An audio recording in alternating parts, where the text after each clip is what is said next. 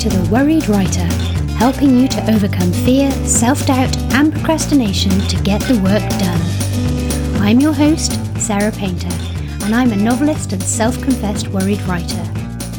For show notes, resources and much more, please head to worried writer dot com. And now, on with the show. Hello and welcome to episode twenty-five of The Worried Writer.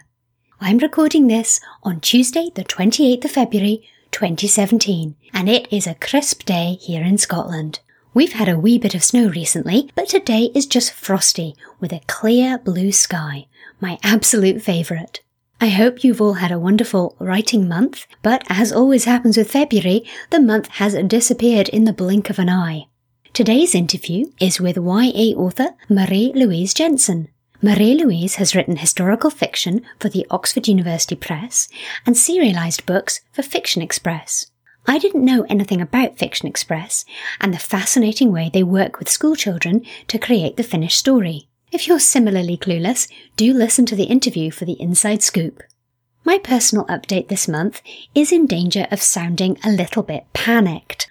I've got lots of projects going on at the moment, which I love, but sometimes I can feel a wee bit overwhelmed, and that has happened this week. I know when I'm overwhelmed and good busy has stepped over the line into too busy when my sleep is disrupted. And yesterday I did the classic waking up at five in the morning and fretting for a couple of hours. For me, however, it's always worth continuing to try to keep my plate reasonably full, as I do thrive with lots going on, and generally speaking, it stops me from fixating on any one particular thing to the point of paralysis. So, what have I been up to? I have cast the narrator for the audiobook of my novella, The Garden of Magic, and that should be published in April if all goes well.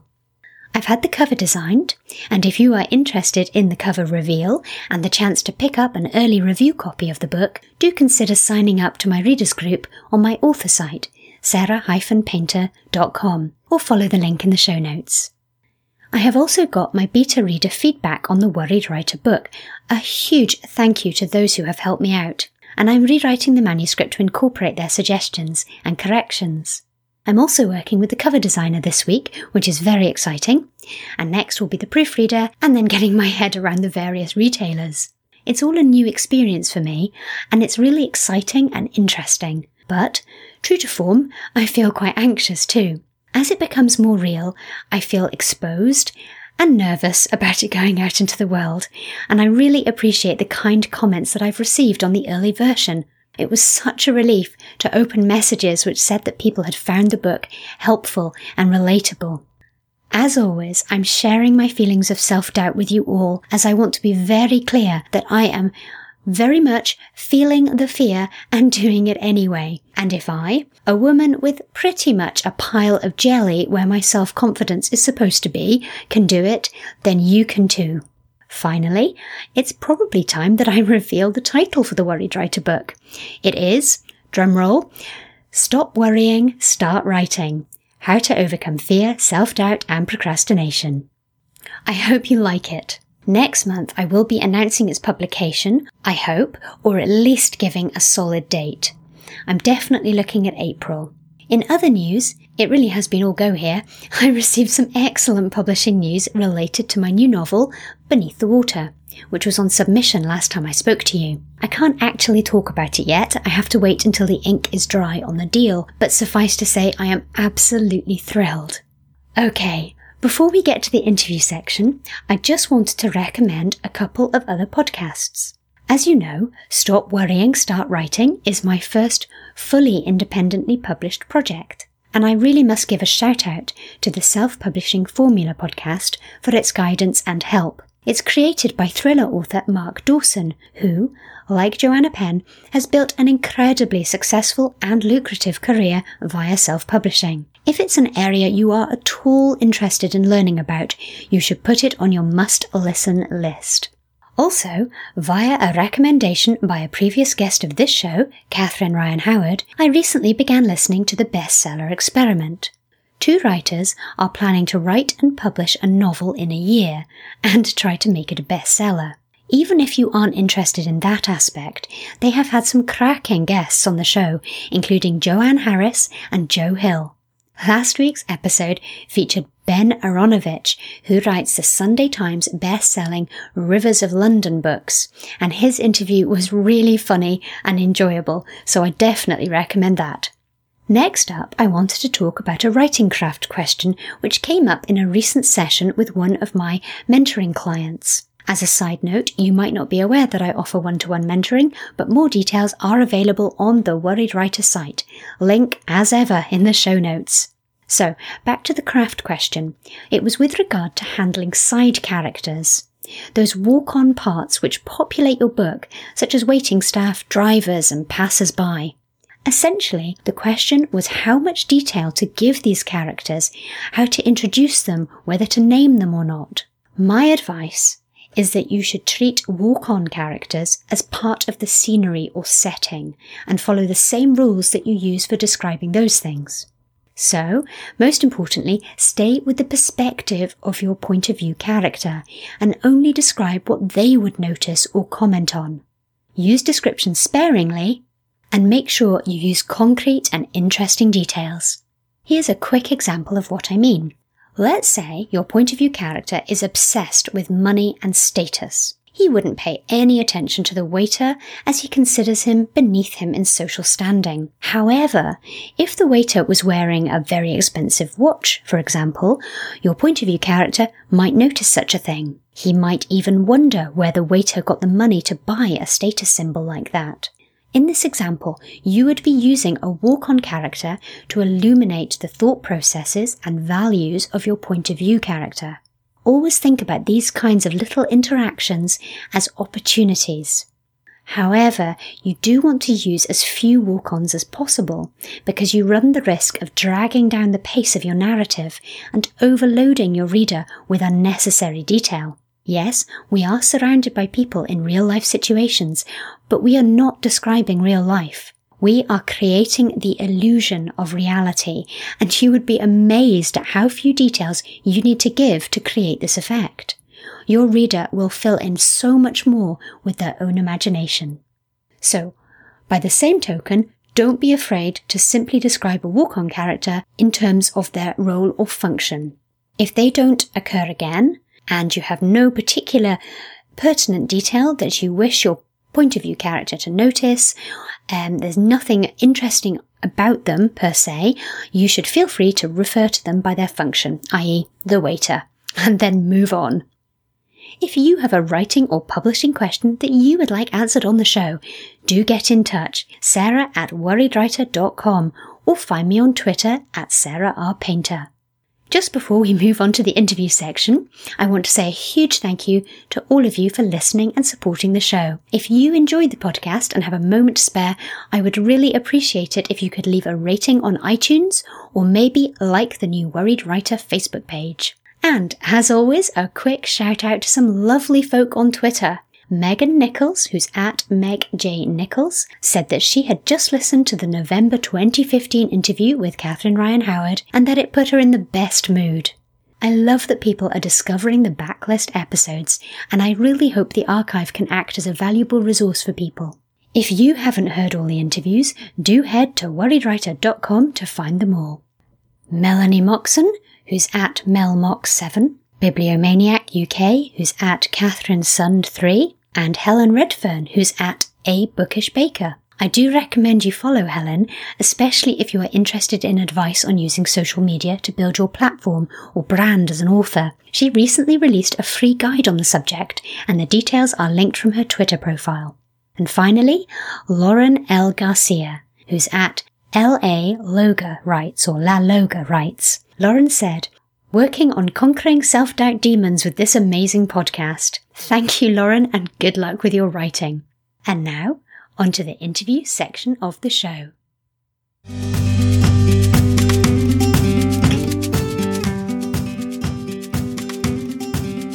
Marie-Louise Jensen writes books for children and young adults. Her books include Between Two Seas and The Lady in the Tower, both of which are published by the Oxford University Press and were shortlisted for the Waterstones Children's Book Prize. Marie-Louise has also written for Fiction Express, which publishes books in an interactive, serialized format, and her latest book is a Y A title, Sixth Formers, Year twelve. Welcome to the show, Marie-Louise, and thank you for joining me. My pleasure. Nice to be here. Well, I covered a wee bit in your introduction, but just to break the ice with the audience, could you tell us about your latest release? I had two or three books out last year. I had um, an interactive ebook um, called The Hidden Curse, but that's locked to schools. Um, I had an ex ebook published in print form called Finding Hope, which was also Fiction Express. And um, I also self-published, took the decision to self-publish a teen book, Sixth Formers, which you mentioned, um, which I decided to do because the teen market in the U K is very difficult at the moment, and there's it's very hard for them to take much on. A lot's coming from the States. And I just thought, well, I wanted to share the story. So I put it onto Amazon Kindle. It was fun. It was a fun experience. It was a learning experience to do. Amazon have made it incredibly easy to self-publish. And um, obviously the book had been through endless edits and it had been nearly taken on by an agent, and oh, so frustrating. But I think the, um, the, the the story was inspired by my own two boys going through sixth form and how different it was from my own experience. There are similarities and then there were huge differences from the modern day. And they came home with so many funny stories. I felt inspired to write the book. And um, really had fun doing it. And did you enjoy the process of putting it out yourself? No, I would. No, it was quite stressful. I mean, I would always prefer to have it traditionally published and have other people take care of it and be sure there were edits being done and a nice cover being designed. But but as I said, it has been quite a. Amazon have made it quite easy to do, so it wasn't too bad. mm. mm-hmm. And um, if I can just go back to the Fiction Express, that's not something I'm familiar with. Um, could you tell us a bit more about how that works for the reader and for the author? Sure. Fiction Express have are a small company based in Shropshire. Actually, they've just been sold to a Spanish publisher, which is a shame, but they're still going. Um, and they were, they are basically, they, they get schools to subscribe. So there are ten thousand school kids reading at any one time across the English-speaking world. And they write, you write, the books are split into five chapters. So you write a chapter in advance. And at the end of the first chapter, there are two or three voting options. And the children choose how they want the story to continue within the parameters of the options you've given them. So you end on a cliffhanger, you offer them possibilities of what will happen next, and they pick it. And they get incredibly passionate about what they want to happen, and they wanting their choice to be selected. Obviously, you go with the highest vote. Sometimes it's a really big vote for one thing. Sometimes it's much much more evenly split. And um, all the time, there's a, there's an, a blog on the website as well. So you chat to the kids. I think I had something. I had over a hundred interactions last time I was writing a book, which is just last month. It's great fun, and you do this. So I think I get the vote result. They read the story on Friday. They vote by Tuesday. I get the voting op- the voting result straight away. I've already submitted three possible outlines to the publisher by then over the weekend. And then I have to write the chapter by Thursday morning, and it gets edited by Friday morning. And uh, and it comes backwards and forwards several times, and then it goes live again on Friday. So it's a very hectic month. And each chapter has voting. That sounds terrifying.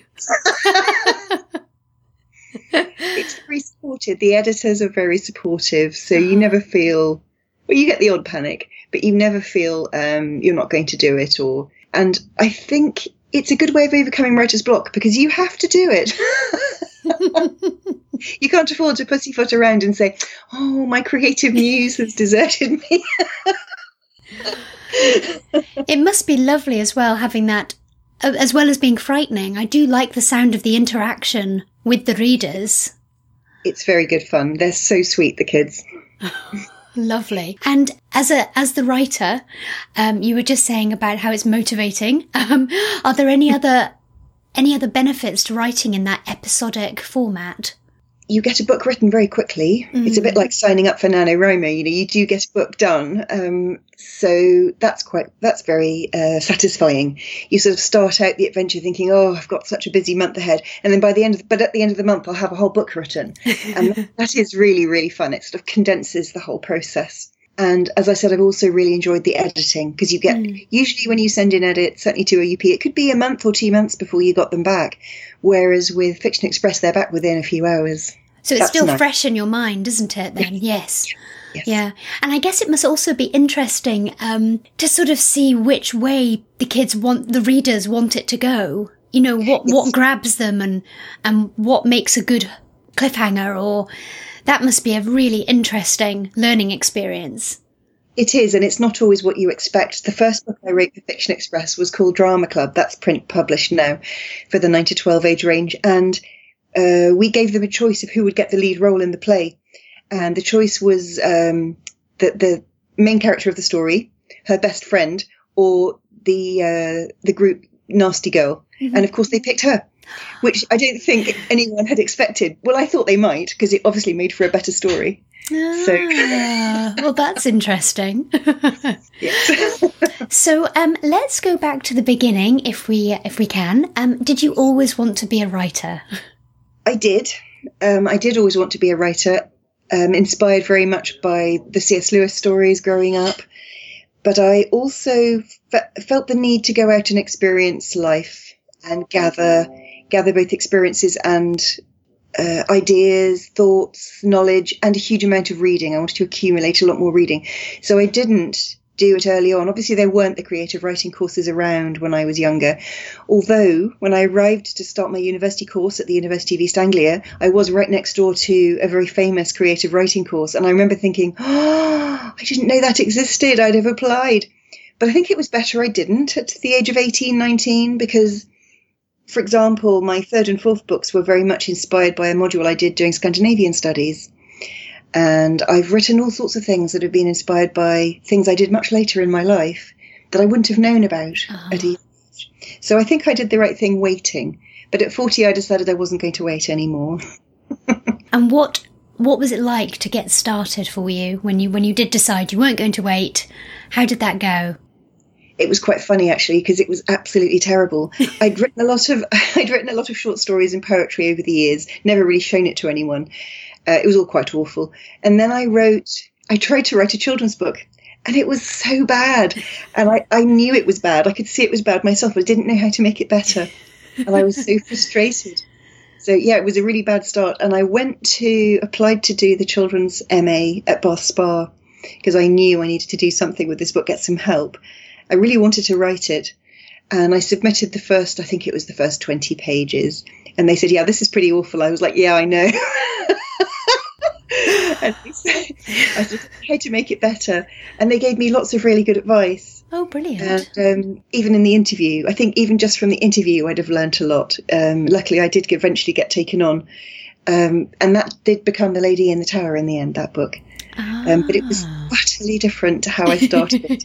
I didn't write it first. I wrote a different one first on their advice. And then I threw away everything except for the prologue. And um, I've done a lot of throwing away over the years, but it was it was an. But when I started the M A and we did experimentation, and I struggled with some of it, and then I, I started writing a historical fiction book, and it was like everything came together, and it just flowed. It was amazing, and that's that is the genre I probably love the best and write. And do you have a background in history? I don't. I always loved history. I did G C S E. I it was a very close toss-up, both at A-level and university, between literature and history. But I went for literature both times with my languages. I speak four languages. But I I chose literature, and I think it was not so much the history as the fact that I read masses of old books. I was just going to say, I was the same. I loved history, but I chose English literature because books. Um, yes. But I actually learned a lot of history yes. studying English literature, because you study the context, and, you know, you I do. picked up a fair amount. I'm not, I'm not saying it's, it equates to a history degree, but it's, it's not a, it's not a world away, is it? No, it's not. And, and I think you, when you've read endless Gothic novels and Dickens and all those things and the Brontes, and you, you kind of get a, a feel for what it was like to be alive in that time, which is perhaps more useful than the facts in many ways. And you get a sense of like morning visits, and you wouldn't know about any of that from history, a history degree. That's very, unless you did social history, that's very much from reading. Absolutely. Yes, I agree. Um, and Speaking of the history, the historical aspect to your books, I'm assuming you enjoy the research. I do enjoy the research. It's great fun. Sometimes it can be frustrating, but it is it is great fun. And my goodness, do we need libraries for that? Absolutely. I couldn't have written the, um, the the Girl in the Mask without Bath Local Archive, and it's horrifying to know they're about to shut our library down here. Oh gosh! To a little one-stop shop place, and I'm thinking, how I had a, a qualified librarian who helped me find all the right sources, and I don't know what will happen in the future because you can't get it on the internet. It isn't there. No, I agree. It's terrible. I was I had another question about researching. Um, I enjoy researching as well, but sometimes, well, what's your process, I guess, is what I what I wanted to ask. Do you do all your research first and then write the book, or do you dive in, write the book, and then um, research what you need afterwards? Normally the first option. I normally do my research first. Of course, you can never research everything because you don't quite know where the story's going and what will come up. Mm. Uh, but I did... I do tend to do my research first. I tend to go and buy a bit, borrow a big stack of books from the library, order a load of secondhand ones online, and read and read and read and read and get myself into steeped in that era and um, and make notes. I may, I usually have an A four ring binder of notes that I do, and then you're ready. At some point, you suddenly realise you're ready to go. And I never start a book until I can see the first scene in my head, and then I and then. Yes, I just do bits of research as I go along after that. Mm-hmm. And on the subject of process, um, do you plan the story or do you um, go ahead and work it out as you go along? I plan the story. Okay. Mm-hmm. In the same ring binder. Um, in a tip I learned from Steve Voke, actually, who's also a children's writer, um, a double side of an A four ring binder with chapters one to fifteen and, fifteen and sixteen to thirty down and a few notes on each chapter.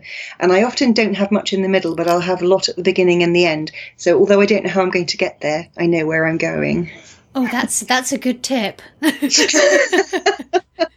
And um, just to go back again, sorry, I meant to ask you about your journey into publication. Well, that was very much because of the masters that I did at Bath Spa. Um, and it was quite funny, really, because I was by no means the star of the course. Um, they were, I was the one they nearly didn't take. And there were several writers who were much more uh, able to write contemporary at that stage. I'm better at contemporary now because I've had kids grow up through their teen years.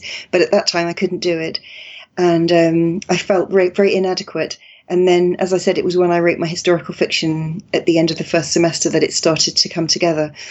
And I met Rosemary Cantor at, she was then at Peter Fraser's Dunlop Agency um, on the course. She came to speak to us and I thought, I want her to represent me. So when I was finished, before the course was done, I sent her the opening chapters of my manuscript and she took me on. So I was very, very lucky. Gosh, it was yeah. very easy. And she also got me a p- publishing deal with A U P in the first round of submissions. So it was it was kind of a dream walk into the world. I did have a long wait. I had a two-year wait with A U P for publication.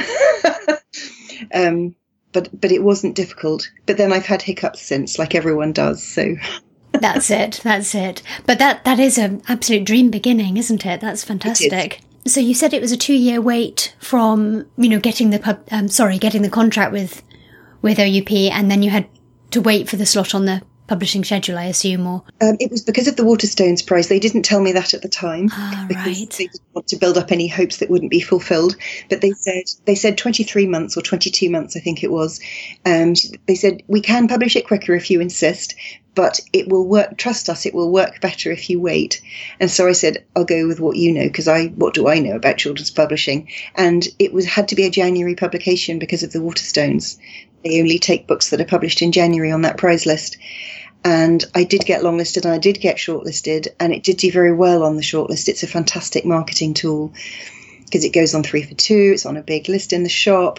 And um, certainly it was in those days.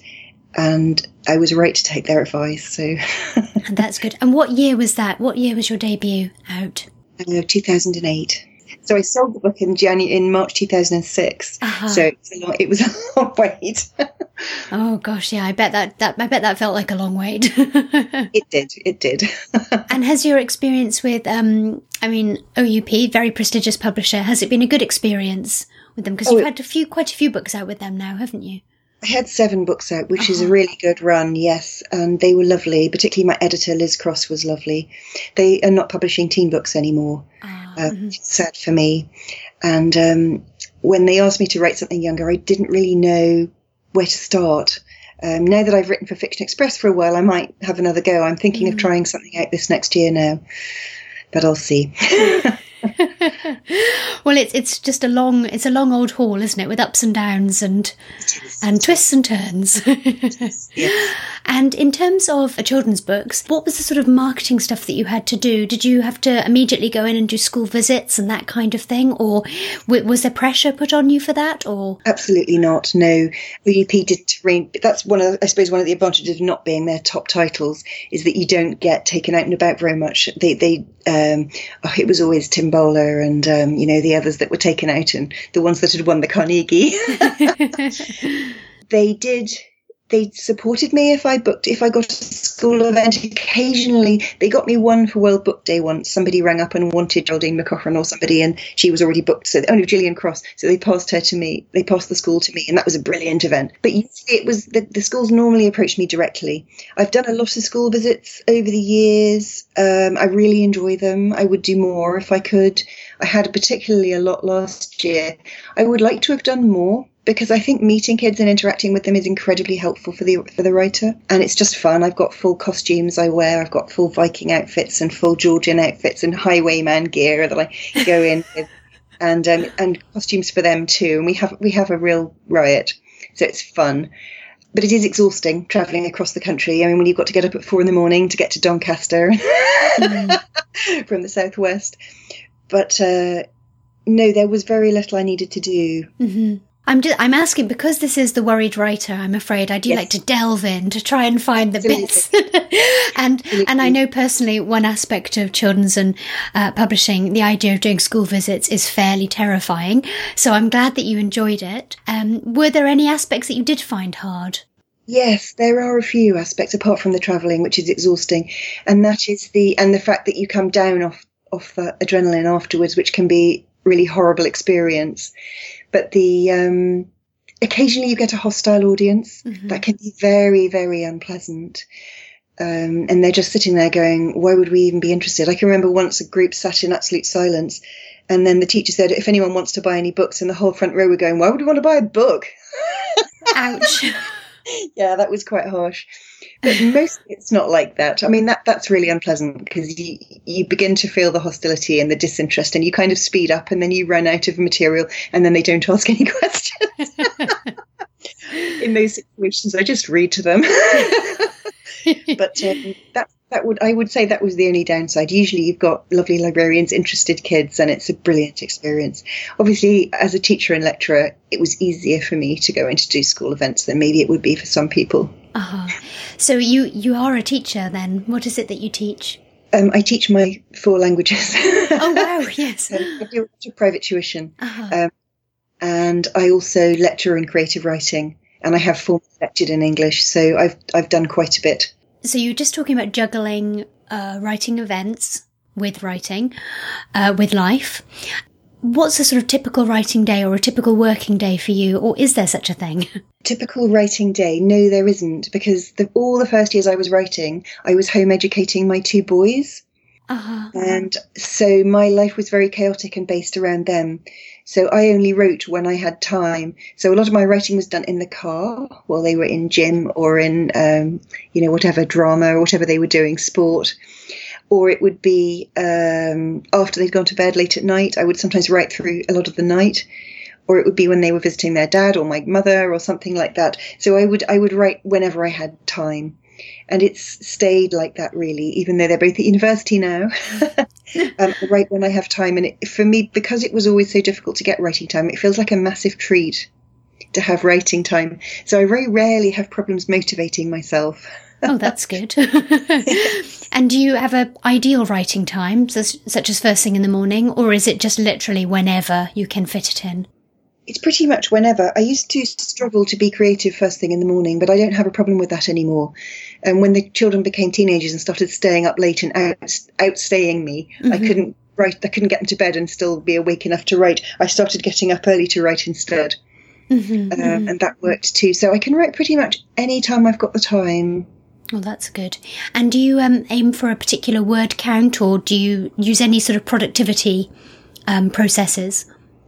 I don't, but it will probably be a good idea. Certainly when I sign up for NaNoWriMo in November, I do really like having the little, you know, target every day. Mm-hmm. And um, no, I don't. And I probably should. And um, to go back to, to worried writer worries, I'm sorry. Um, do you have any struggles? You were just saying you don't have a particular problem motivating yourself, but is there a part of the process that you do find difficult, the part of the creative process? You always get patches where you're not as sure where you're going to, and you, or you don't feel it's working as well as you had envisaged it in your head. And those can be difficult to get through. I think it can be hard to make yourself write through those sometimes. Sometimes edits can be hard as well. Mm-hmm. If there are things that are quite structural that you need to address, it can be hard to sort of make yourself tackle them because, yeah, it's hard. You don't quite know how to do it. If you'd have, if you'd have known a better way to do it, you probably would have done it. And you have to then force yourself to think of one. And that can be quite challenging. Uh-huh. You sort of get that, oh, just I'll do it tomorrow. And if um if you had, do find that you've stopped and you're putting it off till tomorrow, um do you have any strategies for dealing with that? If I'm certainly if I'm if I've written myself into a corner or I'm a little bit stuck with where to go next, um I will go for a walk or a swim. Those two things are very, very good for the creative process, and it's quite surprising how you'll go out, and I sometimes say to myself, I'm kidding myself, this isn't going to help, and you come back and you don't, it's like, oh yeah, of course I know how to do that, and you think, where did that even come from? I had a really big patch where I was stuck with my chapter for Fiction Express because I'd got to where we thought we were going to do the vote and I was way short of the word count, and so I needed to carry on but still do a good vote at the end. So I sat down with my youngest son. He's been occasionally very helpful at talking things through and helping me work my ideas out. So that's really useful too. Excellent. That's a good tip. And has anything changed for you over time in terms of dealing with um, self-doubt if you experience that? Has has experience helped? It's helped me feel sure I can tackle the issues in the story. Mm-hmm. And you do get, that writing experience does does make you more confident about the process of writing. But equally, I've lost confidence. Having had such an easy ride into publishing, I was then careless enough to lose my editor and my, my publisher and my agent in the same year. And I do feel feel that loss of confidence when I come to sit down to write. I sometimes think, oh, I'm no good, which is silly because I've got a whole pile of books on the bookshelf to prove that I am. But it, it, yeah, the typical writer thing that you, you doubt yourself as soon as things go wrong. How have you sort of dealt with it? So you look at, obviously you look at the books on the shelf and remind yourself. Um, are there any other ways in which you deal with self-doubt? I'm still getting emails from a lot of the kids who've been writing to me since they were about twelve. Oh, lovely. Um, which is lovely. I've got about five of them who are all at university now who still write to me. And they give me a great sense of, no, I do need to carry on with this, because they still, they're still rereading my books, bless their hearts. Um, That's amazing. It is. It's lovely. And I don't know. I, I think the best way to deal with it is just to get lost in your story, mm-hmm. because then doubts about whether it's worth publishing is disappear when you're involved in it, or mm-hmm. they do for me, or temporarily. It's a temporary fix, but they do. I did really, really love the chance to do some different kinds of writing when I didn't have a set book I had to write for a date. You know, when you've got deadlines, You, you can really only write that book. Um, whereas having no deadlines the first year was a joy, because I wrote two books very quickly that were contemporary, and that absolutely loved doing something different. Mm-hmm. Now I've sort of reverted. I'm doing it, working on a new historical one now, and that's also lovely because I'm back to doing what I know and love. So, yeah. Just try and enjoy the process. Absolutely. But that's that's also good advice, to sort of try writing something different. Yes. You know, even if you decide it's not for you, it'll have been a change. You probably have learned something. As you progress in your writing career, I mean, before we started recording, we were saying about how it tends to be a bit twisty-turny. Um, but as you progress in your, for everybody, but as you uh, move along, are there any other aspects of the writing life which are stressful or likely to cause you worry? obviously one always worries about money because it's not a well-paid job for most of us. Mm-hmm. And I'm supporting myself. So I do stress about whether I should go out and take a full-time job uh-huh. instead of doing all the little bits and pieces I'm doing to keep myself going so that I have enough time to write. Uh, and that's probably the, the main worry, really. Mm-hmm. And how about self-promotion and kind of the marketing aspects of publishing? I'm absolutely rubbish at those. I can't sell anything, let alone myself. Myself is probably bottom of the list of what I can sell. Um, so, like, when I put Sixth Formers on um, Amazon, I sort of just put out a tweet and a, and a, and a Facebook thing saying, um, I've I've done this thing on Amazon, and don't, don't worry about it. And that was really literally all I was capable of doing, which is, you know, no good at all. Because I think the authors that are successful as self-published authors certainly are very good at promoting themselves. Mm-hmm, so mm-hmm. I won't have a career in that particular direction, I don't think. I don't think you're alone in feeling that way. I think most writers feel that way about promotion. I think they do. I think they do. It takes an incredible amount of confidence in yourself and your work to, to, to sort of go out and pester people to buy it or to sell it to them. Mm. And I could never have gone into sales for anything. I, even if I really believe in a product, I have a job with that process of persuading people that they should buy it because I think they should. So um, finally, I'd like to ask you about your future plans, if there are any that you're sort of willing to share, or your next release, or, or the book that you're working on at the moment. I have um, just written, just finished an ebook for Fiction Express called Omar's Farm, which was... had the major amount, a major amount of interaction with the kids. They really got on board with it. And I, I, so I hope that will be out as a paperback, but that won't be until the year after, uh, won't be this year. It'll be next year if it comes out. Um, I would love to write year thirteen for Sixth Formers because I so enjoyed the experience of writing humour. Um, I'm very sad. I'm one of those people that laughs at their own jokes. So I sat like crying with laughter, rereading the book at the time. And my son, my eldest son, also helped me because it was very interesting with humour.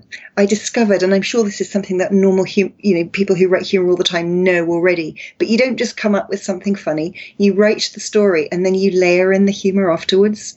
Uh-huh. And I find it takes several goes through to layer those jokes in. And then my son would come in and go, that would be even funnier if you did that. And then I said, oh, and what about that? And it would really build up.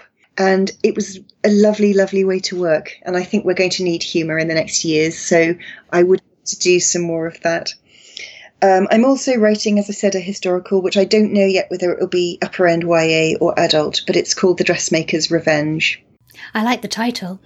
Yes, the title's fun. I'm not usually very good at titles, but I, did, I was very pleased with that one. So that that's fun. I've written about two thirds of that, maybe more. And I've also, I'm having a thought I'd like to have a go at something with mermaids. Oh, that's probably very random. Fantastic. That would be nine to twelve, I think. So, uh-huh. yeah. Oh, that's very exciting. Lots of, lots of good plans. Yes, well, we all need good plans, don't we? Absolutely.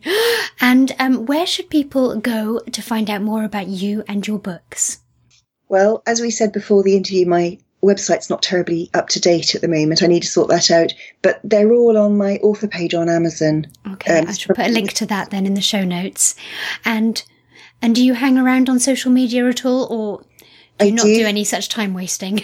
No, I do. I'm on social media. I'm on Twitter at Jensen M L, Jensen underscore M L, and I'm on Facebook. And I do enjoy, I use Twitter mainly, I've always used Twitter mainly for politics, but I do have a writer world there as well. And um, Facebook is very writery. That's brilliant. Well, thank you so much for your time. It's lovely to speak to you. Lovely to speak to you too. Thank you. Thanks for listening today. For show notes and links, head to worried writer dot com. If you'd like to connect, find me on Twitter at sarah r painter or use the hashtag worried writer. See you next time.